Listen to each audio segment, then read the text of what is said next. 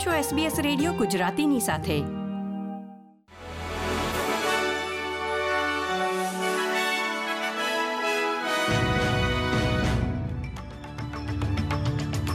નમસ્કાર. દસમી નવેમ્બર બે હજાર ત્રેવીસના મુખ્ય સમાચાર આપ સાંભળી રહ્યા છો વત્સલ પટેલ પાસેથી એસબીએસ ગુજરાતી પર.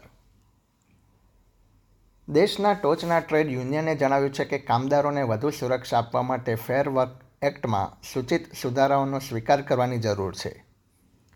ચાર ફેરફારોએ સેનેટની મંજૂરી મેળવી લીધી છે અને હવે માત્ર હાઉસ ઓફ રિપ્રેઝેન્ટેટિવ્સ દ્વારા તેને પસાર કરવાની જરૂર છે.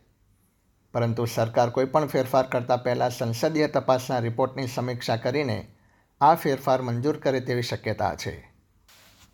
ઓસ્ટ્રેલિયન કાઉન્સિલ ઓફ ટ્રેડ યુનિયન્સના પ્રમુખ મિશેલ ઓ નીલનું કહેવું છે કે ગીગ ઇકોનોમી વર્કર્સને તાત્કાલિક મદદની જરૂર છે. ઓપ્ટસનું નેટવર્ક ખોરવાઈ જતાં અસરગ્રસ્તો માટે નાણાકીય વળતરની માંગ વચ્ચે કંપની પ્રીપેડ વપરાશકર્તાઓને બસો ગીગાબાઇટ મફત ડેટા અને પોસ્ટપેડ વપરાશકર્તાઓને સપ્તાહના અંતે મફત ડેટાનો પ્રસ્તાવ લાવી રહી છે. કેન્દ્રીય વિરોધ પક્ષના નેતા પીટર ડટને જણાવ્યું છે કે સરકારે ભવિષ્યની ટેકનિકની નિષ્ફળતાઓને રોકવા માટે વધુ પગલાં લેવાની જરૂર છે. ઉલ્લેખનીય છે કે બુધવારે બાર કલાકના આઉટેજની સરકાર સમીક્ષા તથા સેનેટની તપાસ બંને કરી રહી છે. ઓપ્ટસ એન્જિનિયરો હજી પણ આ ઘટના અંગે તપાસ કરી રહ્યા છે. દેશમાં ભાડા માટે ઉપલબ્ધ ઘરનો દર રેકોર્ડ રીતે નીચા સ્તરે આવી ગયો છે.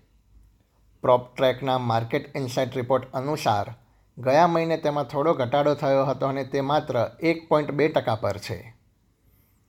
શહેર અને પ્રાદેશિક બંને વિસ્તારોમાં ભાડા માટે ઉપલબ્ધ મકાનોની જગ્યાઓ ઘણી ઓછી છે. સિડનીમાં મકાનોની ઉપલબ્ધતા વર્ષ બે હજાર વીસના માર્ચ મહિનાની તુલનામાં સાહીઠ ટકા જેટલી ઓછી છે અને મેલબર્નમાં તે પચાસ ટકા જેટલી ઓછી છે. ક્વિન્સલેન્ડમાં એક વિમાન દુર્ઘટનાના અહેવાલ બાદ બે લોકો ઇજાગ્રસ્ત થયા હોવાની રેસ્ક્યુ હેલિકોપ્ટર્સે માહિતી આપી છે. પોલીસનું કહેવું છે કે શુક્રવારે સવારે સનશાઇન કોસ્ટ પર નાનું વિમાન ક્રેશ થયું હોવાના અહેવાલોની તપાસ ચાલી રહી છે.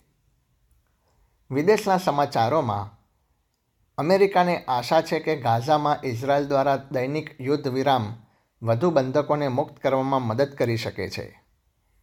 ઇઝરાયેલે ઉત્તરી ગાઝાના કેટલાક ભાગોમાં દરરોજ ચાર કલાકના વિરામ માટે સંમતિ આપી છે.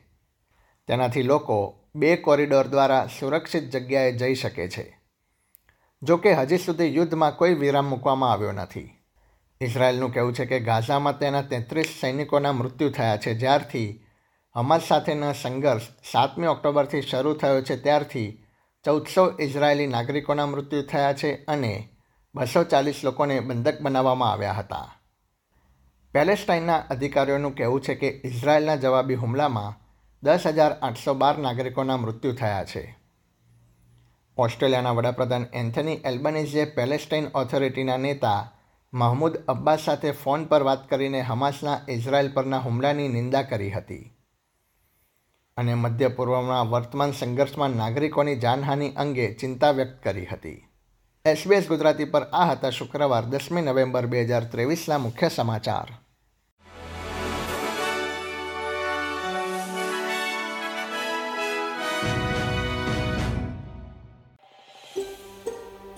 આ પ્રકારની વધુ માહિતી મેળવવા માંગો છો, અમને સાંભળી શકશો Apple podcast Google podcast Spotify કે જ્યાં પણ તમે તમારા પોડકાસ્ટ મેળવતા હોવ.